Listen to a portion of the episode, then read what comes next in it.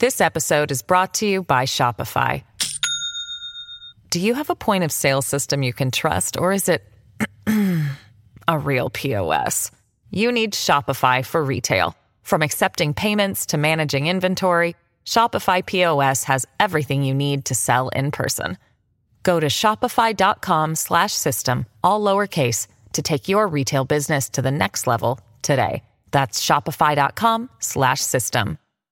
Hello, everybody. This is Marshall Poe. I'm the editor of the New Books Network. NBN listeners like to read books and buy them. So we thought we'd tell you that right now, our friends at Princeton University Press are having a remarkable site wide sale. You can get 50% off books, including ebooks and audiobooks, with the code 50, F I F T Y, at checkout until May 31. You can save some real money on Princeton University Press books. I encourage you to go there and check it out. Welcome to the New Books Network. In the political ferment of the early 20th century in New York City, when socialists and reformers battled sweatshops and writers and artists thought a new world was being born, an immigrant Jewish woman from Russia appeared in the Yiddish press, in Carnegie Hall, and at rallies.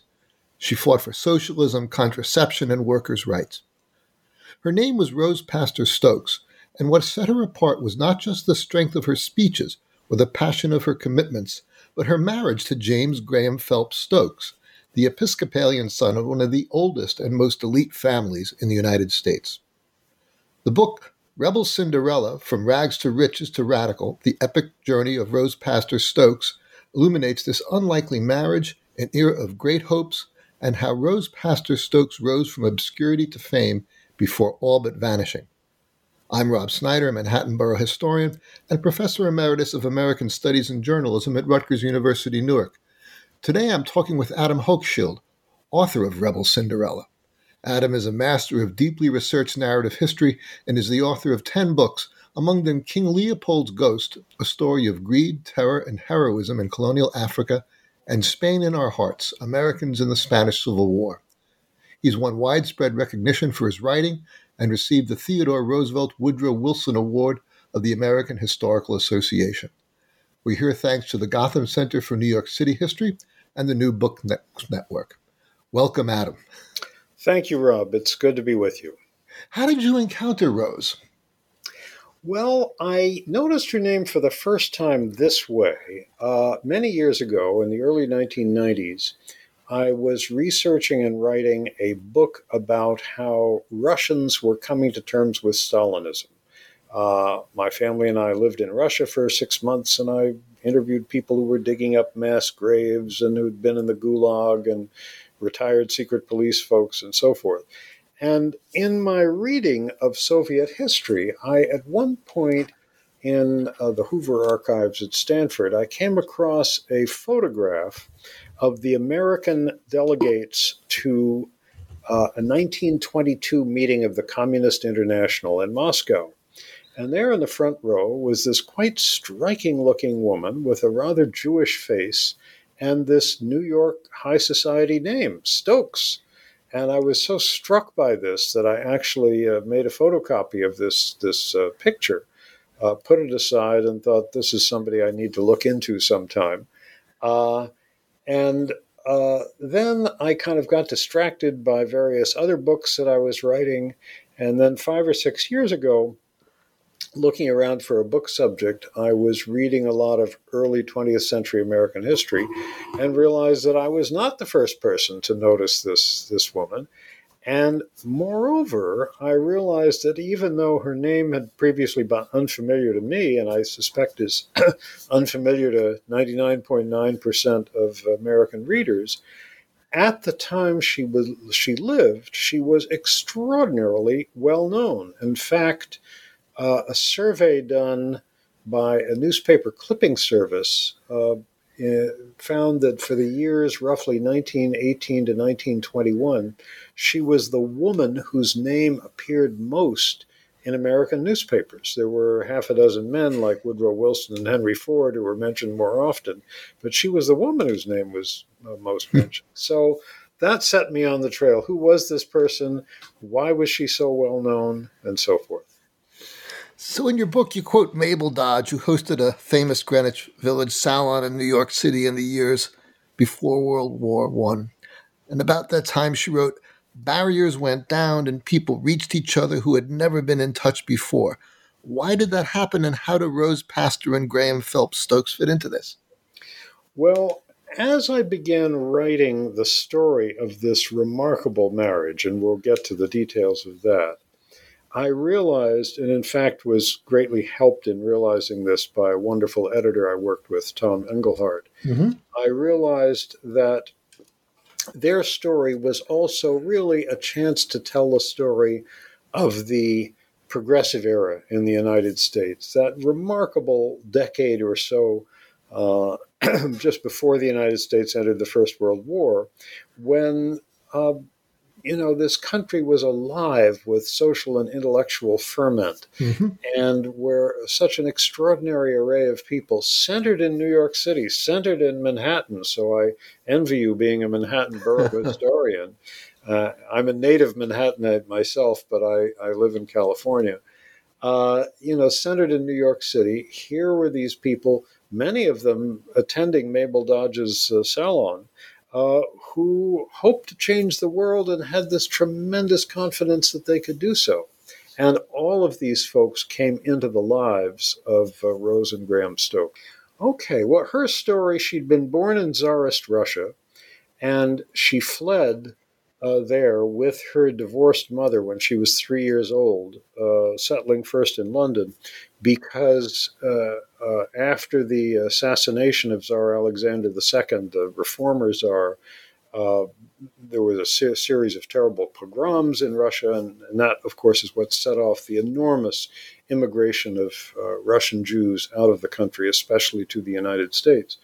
So she and her mother came to Cleveland, Ohio in 1890.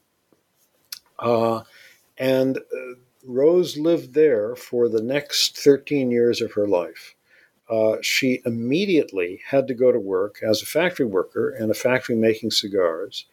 And by the end of those 13 years, when she was 23 years old, she was the sole support of herself, her mother, and six younger siblings who had been abandoned by a ne'er do well alcoholic stepfather.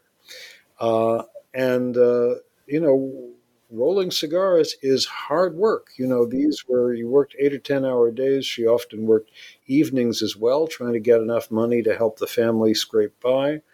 Um, you know, cigar uh, factories were terrible places. The air was filled with tobacco dust, and cigar workers had the second highest rate of tuberculosis in the United States. Only stonecutters had it worse. Um, she did this work for 13 years. Uh, at the end of that, and, and no schooling during this time, she had had two years of formal schooling when she was in London, uh, learned to read and write English there. She spoke Yiddish at home, uh, and mostly in the cigar factory as well. Uh, by the end of that time, she had started writing occasional pieces for a Yiddish language newspaper in New York for its English language page. And to her astonishment, when she was 23 years old, uh, the newspaper invited her to come to New York and work for them as a reporter at double the salary she was making as a cigar worker. So she saw her wage wages soar from eight dollars a week to fifteen dollars a week, which was a reasonable salary in those days. Uh, eight dollars was not. Uh, and uh, so she arrived in New York City at the age of 23 in 1903. So now you've worked as a journalist and you helped found the magazine Mother Jones. How would you rate Rose as a journalist in those years? uh, Rose is a fascinating and remarkable human being. Uh, I would not give her high marks as a journalist. Uh, I don't think uh, anything that she wrote was uh, terribly distinguished. But I think what distinguishes her is several things. One is that um, she uh, quickly became renowned as one of the great radical orators of her day.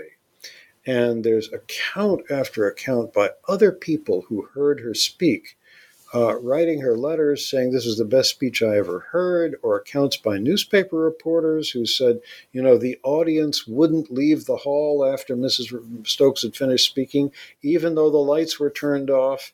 You know, one account after another like that. And if you read her speeches, you can see how artful she was at talking to whatever audience she was talking to if she was talking, and these speeches, by the way, were mostly uh, promoting the Socialist Party, in which she was a very active uh, member. If she was talking to an audience of factory workers, she spoke about her own experience uh, in the cigar factories and what it was like and what she learned about speed ups and so on. If she talked to a religious audience, as she did, for instance, going to the uh, Chautauqua Institution in upstate New York, she made her points about socialism by using uh, uh, quotations from the Bible. So she was a magnificent uh, speaker and impressed everybody who heard her. My one regret as a writer in writing this book is that it was just too early for there to be any recordings or film of her talking.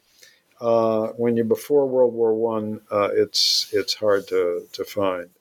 Um, so I couldn't find that. The other way in which I think she was di- distinguished uh, as a person, though not particularly as a journalist, was that she made a remarkable journey in her own life. You know, after having worked nothing but this grueling factory work for uh, 10 years, she suddenly came into her into a new world by virtue of her marriage to Graham Stokes, James Graham Phelps Stokes was his full name, uh, but his friends called him Graham. By virtue of that marriage, she came into a world of uh, extremely wealthy New Yorkers, but also a world of socialist and radical intellectuals. You know, people like uh, W.E.B. Du Bois and Lincoln Steffens and John Reed and Mabel Dodge, whom you mentioned, and uh, all kinds of other people. And she was able to be at ease in both those worlds. She was able to get along with her husband Graham's family quite well, even though their socialist ideas were anathema to his family. Uh, she was able to preserve relations with them, and she was able to, you know, get to know all this extraordinary uh, range of people. Uh, and to be at ease with people of different classes, you know, so she could, you know, have dinner with Lincoln Steffens and one and John Reed one night, and then the next she would be out giving a speech in Yiddish to striking clothing workers. I mean, she sounds like someone with an extraordinary degree of empathy. Yes, I think so. Uh, and there are several different accounts by people who knew her um, of that empathy, of her bursting into tears when mm. confronted with uh, human suffering in one way or another. So I feel I would have really liked her as a human being. Mm-hmm. How did she meet Stokes? Well, uh, as I mentioned, you know, she spent uh, all of her adolescence and, and, young adulthood as a cigar worker in Cleveland, then was invited uh, by this newspaper, the Yiddishes Tageblatt, or Jewish Daily News, to uh, come to New York, work for them as a, as a reporter. This she did, and about six months into that job, which had mainly considered, uh, was mainly, you know, writing feature stories about the neighborhood, which was the Lower East Side, uh, you know, which was the Lower East Side itself was the largest Jewish in the world at that. And this was a paper that had to fill up that English page every day, and you can almost imagine the editor uh, telling her, we, have still got 15 inches we need to fill. Uh, having worked at a small newspaper myself, I know what that's like. Uh, but then one day the editor sent her to interview somebody who worked at a settlement house.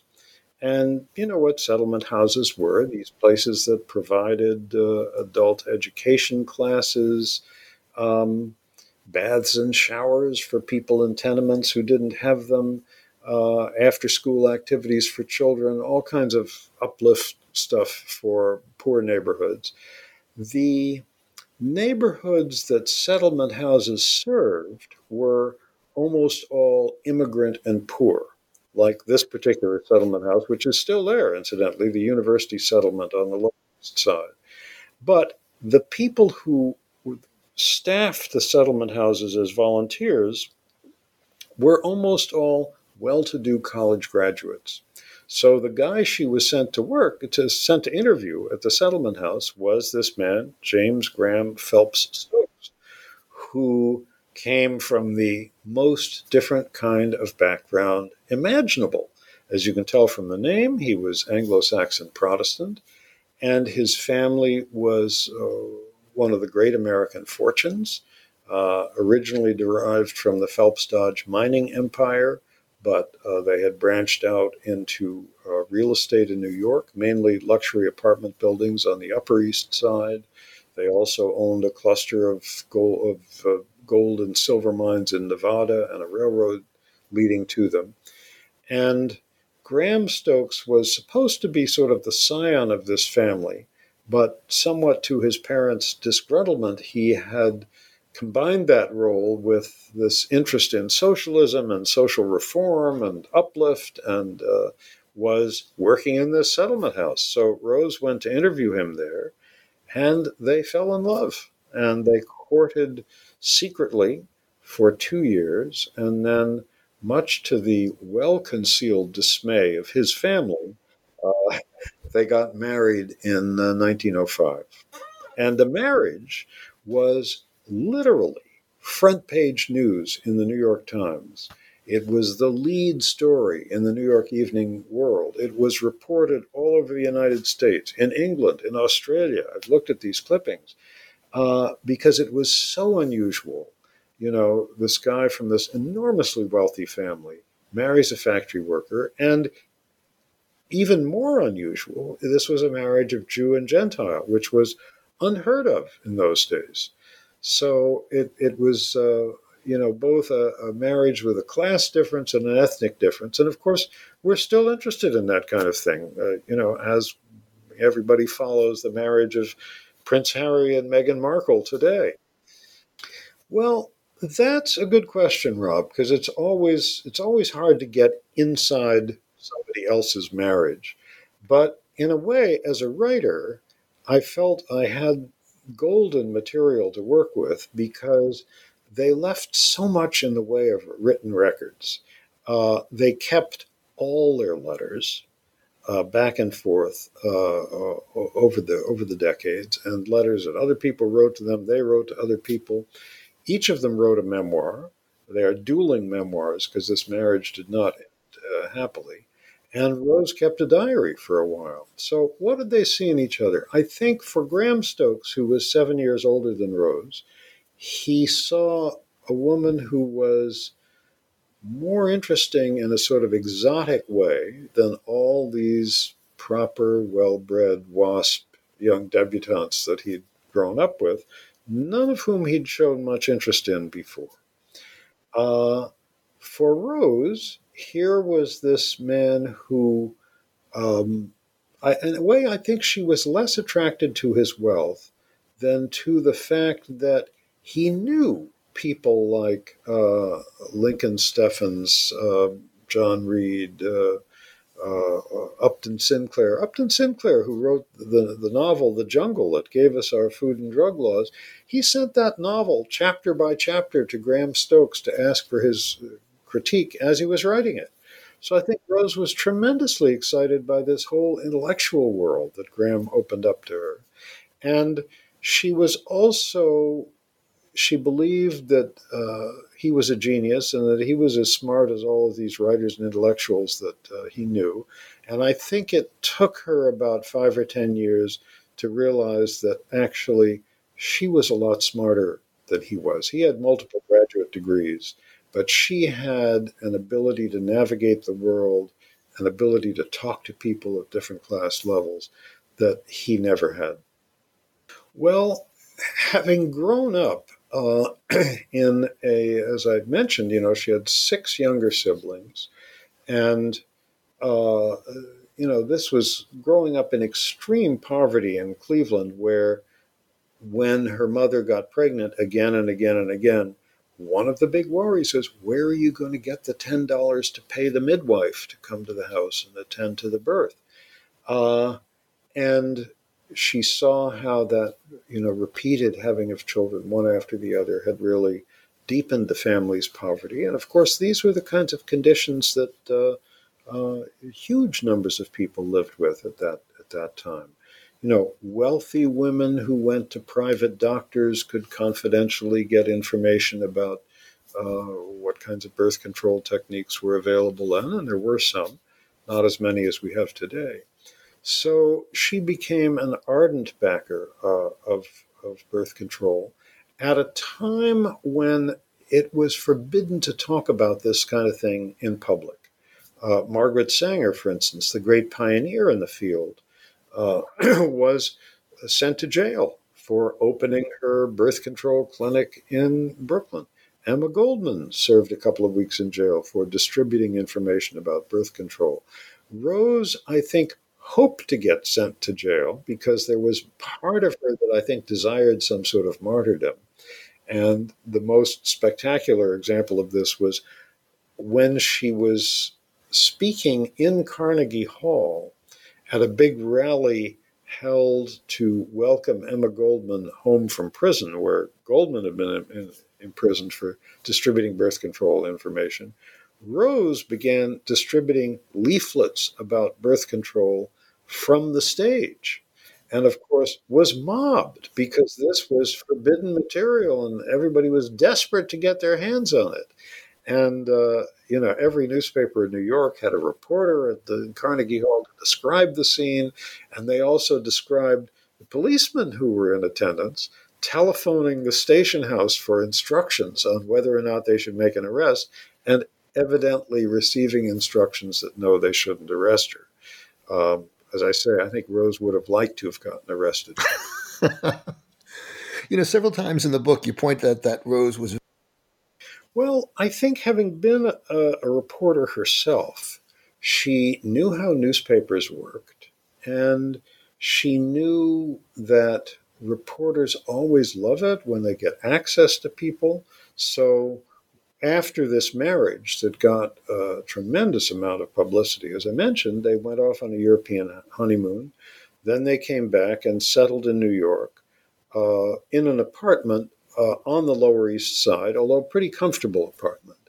But when journalists wanted to come and see what this apartment looked like, uh, she welcomed them. And so we can see photographs of that apartment, and we have descriptions of how Rose did the cooking there. And, uh, you know, yes, they had a cleaning woman who came in once or twice a week, but otherwise, uh, no servants. And she was kind of good at curating her public persona. She knew that, um, and she did a lot of work also uh, helping to publicize the strikes that were taking place in New York at that time. So she worked with newspaper reporters about that. Uh, she uh, knew, for example, and you can tell from, from interviews with her that one thing a reporter loves when covering a story is to overhear back and forth dialogue. That's journalistic gold. So at one point on a speaking tour, she was in St. Louis, I think, and a reporter came to her hotel to interview her at breakfast. And as the waiter is serving them breakfast, Rose asked the waiter, Hey, are you in a union? This episode is brought to you by Shopify. Do you have a point of sale system you can trust, or is it a real POS? You need Shopify for retail. From accepting payments to managing inventory, Shopify POS has everything you need to sell in person. Go to shopify.com/system all lowercase to take your retail business to the next level today. That's shopify.com/system.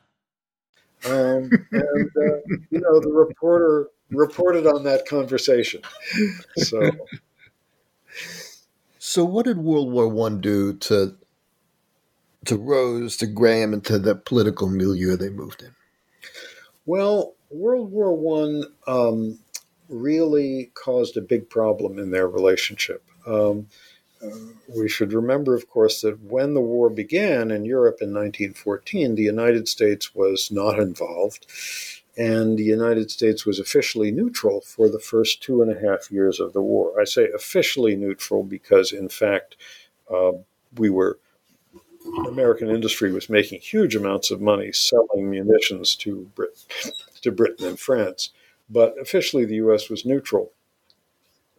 And the American left uh, was appalled by the war. Uh, because, of course, the great hope of socialist parties everywhere had been that the workers of the world would not fight each other. Um, but, of course, they did so uh, very willingly.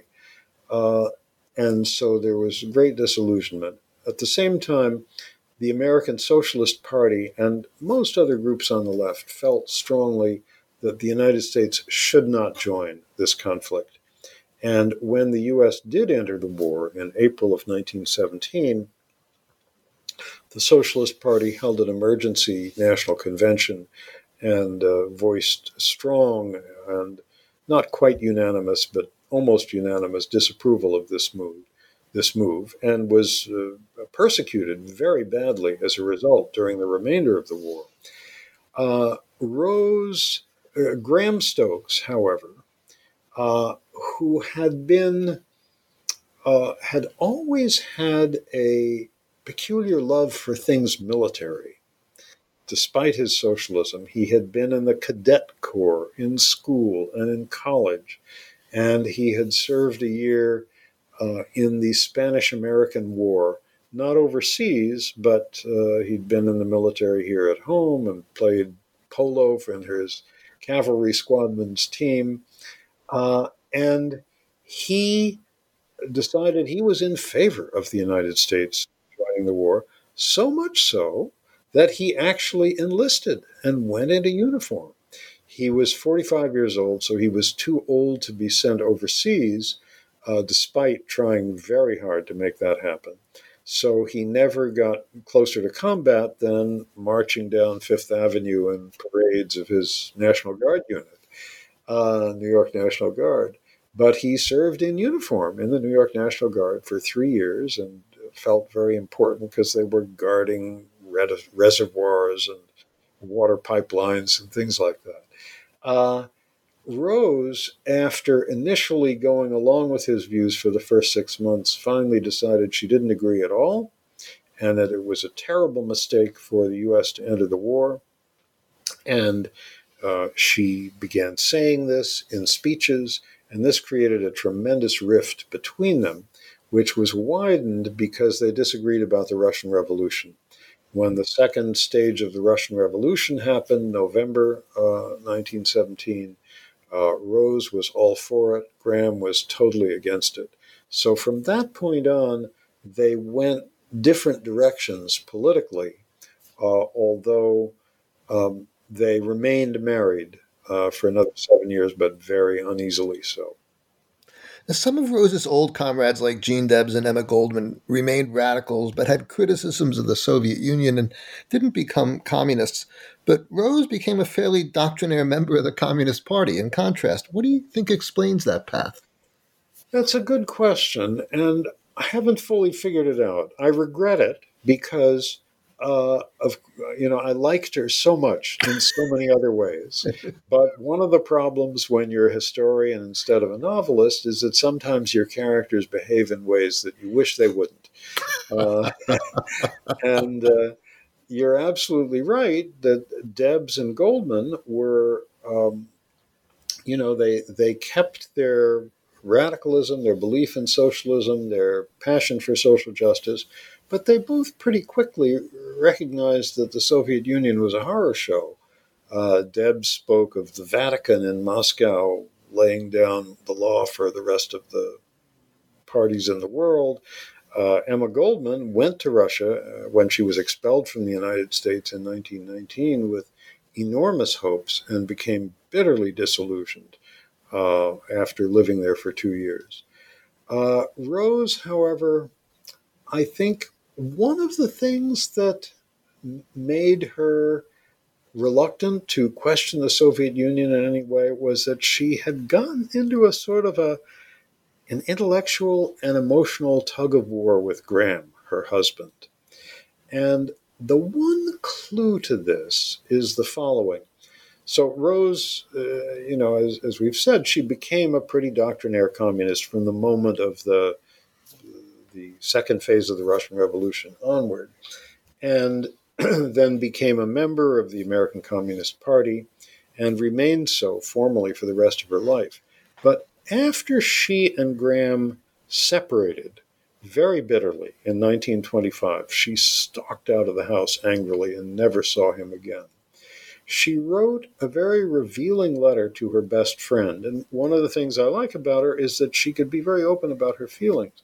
And she wrote to her best friend, who was the novelist uh, Olive Tilford Dargan, and said, You know, the strange thing is, as soon as I left Graham, I've lost all desire to do anything political. I don't want to speak. I don't want to be on a platform. Uh, I've lost all desire for that. And indeed, she lived only a few years after that because uh, she got cancer and died at the age of 53. But during those remaining years, she did very little politically. She wrote poetry, she did drawings, and since, as a matter of principle, she'd refused to accept any alimony from him, uh, she had to go to work to support herself and was reduced to considerable poverty again. But she, her political activism pretty much ceased at that point. So I think, in a way, her her veering to the far left was in reaction to Graham's hmm. veering to the right. Hmm. And doesn't she always sort of disappear from the public eye? in the late 20s and early 30s? Absolutely. When, as long as they were married, and they were married for 20 years, uh, they, the American press was fascinated with this couple, the rich and the poor, the Jew and the Gentile, uh, and then they, you know, took up this tremendous crusade for socialism, and there are literally thousands of newspaper articles about them. Uh, they made front pages again in 1925 when they got divorced. And then, because they were no longer a couple, the press completely lost interest in them uh, because neither of them by themselves was doing anything that sort of merited much uh, attention. Uh, she dropped out of sight uh, pretty much completely uh, until her illness and, and death, and really was went living in complete obscurity her last uh, seven or eight years. You were born in New York City, and large parts of this book take place here. Are there locations in the city where Rose's life and times come alive for you? Yeah. Um, I mean, I uh, I unfortunately grew up in what seemed to me a much less interesting New York than the New York of uh, John Reed and Mabel Dodge and visits by Bill Haywood and all of those people. Uh, but I do love the city, and I do feel it's the capital of the world. And uh, uh, I was delighted that uh, some of the research I had to do for this book took me back there because I mentioned these thousands of letters and, and other documents they left behind. Uh, the bulk of them are uh, in the library at Columbia and the Tamiment Library at New York University. And I remember one uh, day after I'd spent a whole day at, at Columbia, uh, where Graham's papers are, uh, walking back to where I was staying, and I walked across the, the uh, upper end of Central Park in the late afternoon and just felt that delight that I get in New York sometimes. I counted, I heard four different languages in the space of 10 minutes. And I thought this city really is the capital of the world. And I think that's the feeling that, that Rose had. And of course, I, you know, tried to uh, prowl around the parts of the city where she had lived, but the Lower East Side looks pretty different today.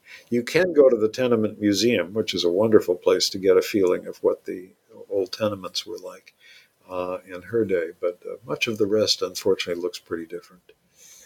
Your book draws on so many sources, among, among them files from the Bureau of Investigation, which later gets known as the FBI, and prosecutors' papers filed when Rose was charged with violating the Espionage Act.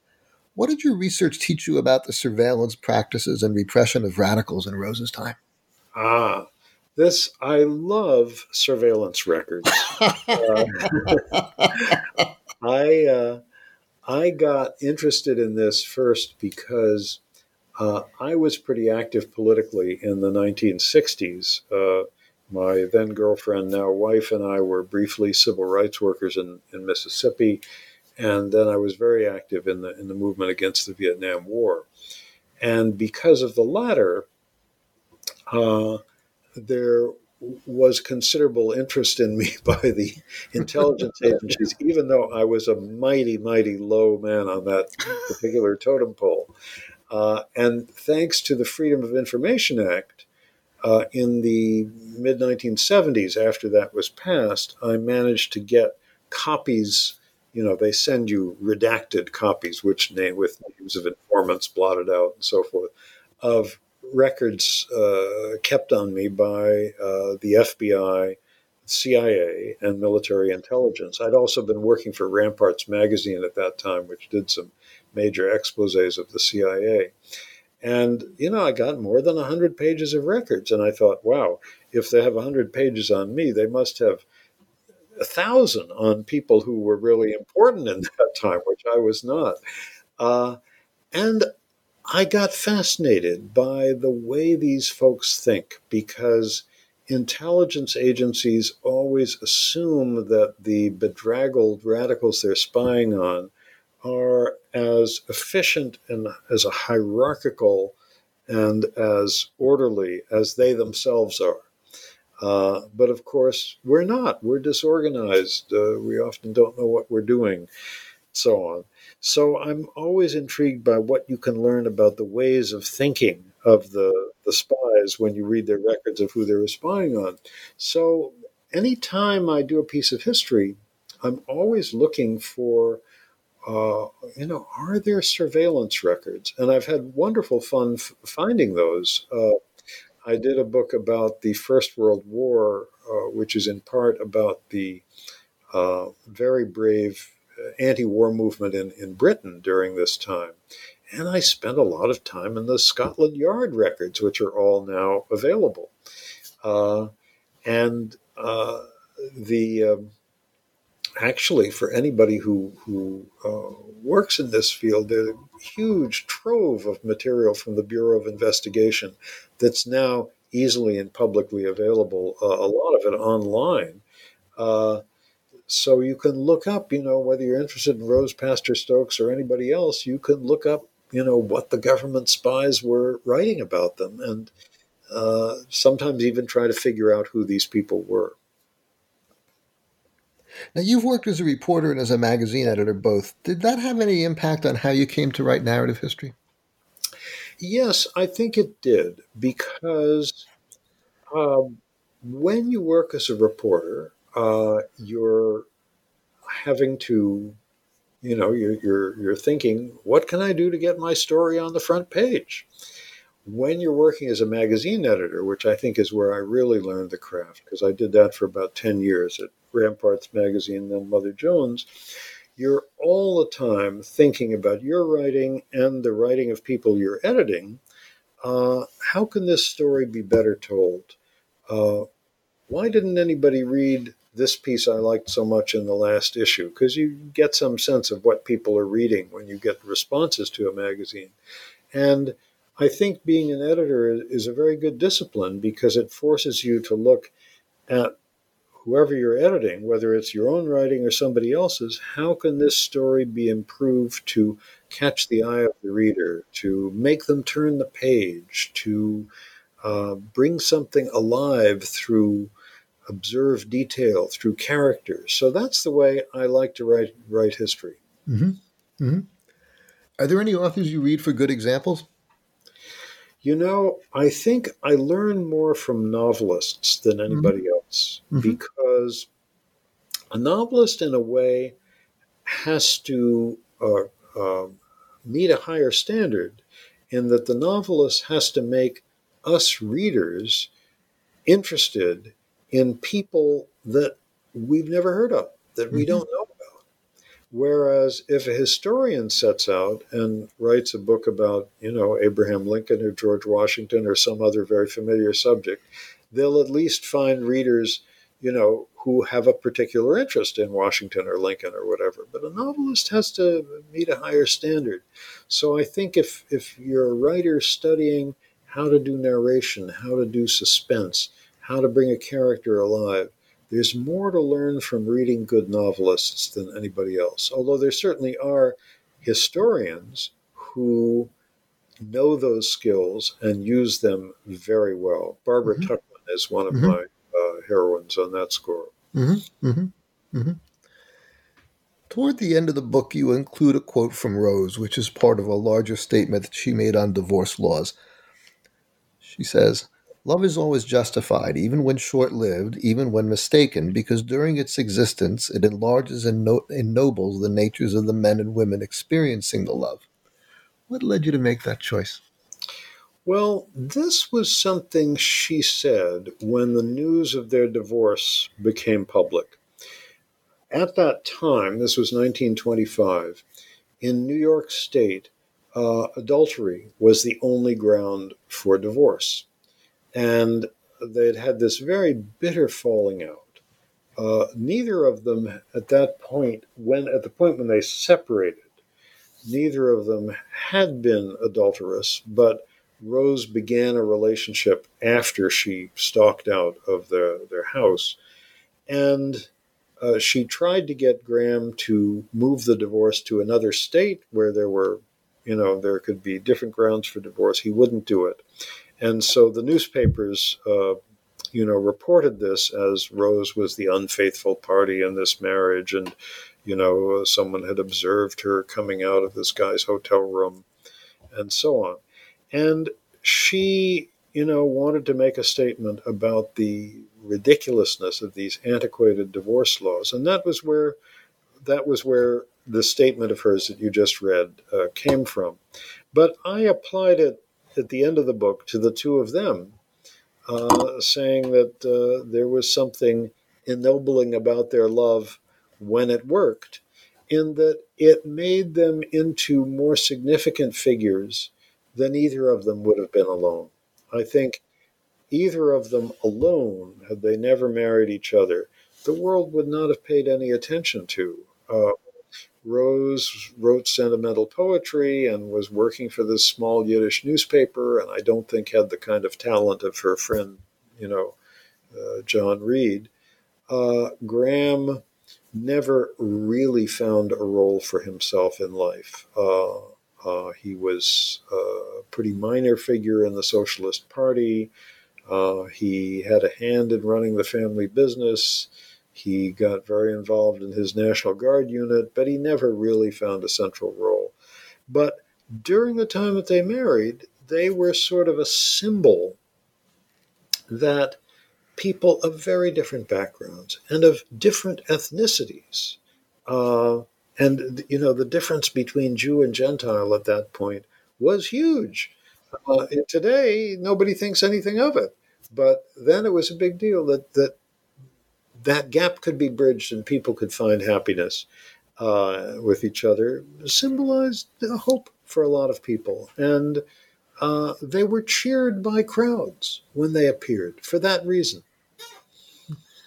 You know, we live in a time of economic globalization that's transforming our cities. We live in a time of enormous economic inequality. What are the lessons of this book for our time? Well, I think the real lesson is that a lot of these problems that uh, were uh, pinpointed so eloquently and fought so bravely by people in the progressive movement at that time are still with us today. The disparity in income, the disparity in wealth between the top 1% and the bottom 99% today is greater than it was when Rose and Graham married in 1905. Um, you know, we live in a country where there are still tens of millions of people who don't have medical care. Uh, there are all kinds of social problems uh, that remain. Yes, living standards as a whole have certainly risen uh, over what they were a century ago. Uh, but there are a lot of people living on the margins in this country, and I do think that this last year we've lived through with the pandemic has steepened that curve of income and wealth disparity, has made those differences more stark uh, in every way, and that uh, we can, you know, take lessons from the people who worked very bravely to talk about these problems and to fight to solve them uh, a hundred years ago. You know, I'm struck by how you've written about a lot of, of radicals, reformers, and dissenters, abolitionists, opponents of Belgian imperialism, British opponents of the First World War and their military relatives, the Americans in the Abraham Lincoln Brigade. Is there something special about this generation in the progressive era that you find fascinating? Well, there is. There's certainly, I, am at all these different points in history, I'm always fascinated by uh, people who fought to make a better world. Uh, whether they succeeded, like this very extraordinary group of people in the late 1700s in England who began agitating against the slave trade and slavery and finally did end slavery in the British Empire, or whether they failed, like the Americans who went off to fight fascism in Spain and sadly lost that war. Uh, and the progressives in the, the first decade and a half of the 20th century in the United States, uh, I think you can say they both succeeded and failed. You know, they failed in the sense that they didn't stop the First World War, they didn't stop the United States from entering it. Uh, they didn't achieve all the things they were working for then. But would we have things like Social Security and Medicare today if they hadn't started talking about uh, those things back then? So, you know, I give them a lot of credit. And I'm just also fascinated by the mood of the time, that it mm-hmm. was a it was a political and intellectual moment where people before the uh, terrible news that the First World War had broken out, before that happened, people were so optimistic that this country, uh, especially, uh, and the whole world, was on the verge of a, of a great leap forward. That didn't happen, but I love the mood of expectation that existed then uh, among these folks I was writing about.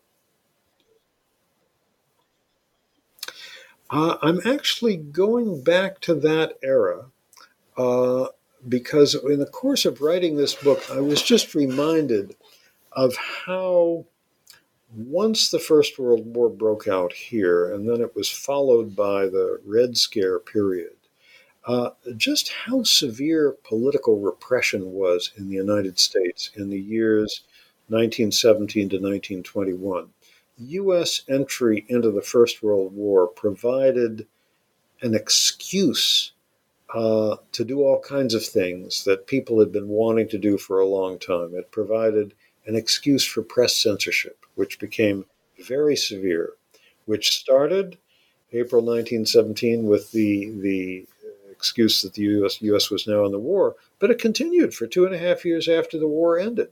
Massive censorship, more than 400 uh, issues of American newspapers, magazines, and other political and other periodicals uh, were banned from the U.S. mail. Uh, it provided the excuse for political imprisonment on a large scale. Uh, in that era, more than a thousand people were sent to federal or state prisons for a year or more solely for things that they had written or said, not for any acts of violence. Um, it provided an excuse, you know, for the government to crush the labor movement, uh, smash the Wobblies, cripple the Socialist Party by arresting all its key leaders. And this is the period that I'm writing about, 1917 to 1921 in the US. And I think I've got a good cast of characters through whom to tell the story, which is always my main job when I start off uh, uh, doing a book like this. Well, we look forward to that book and we thank you for the books that you've written up to now. Adam Hochschild, thanks for being with us today for the Gotham Center for New York. Thank you, Rob. It was a pleasure.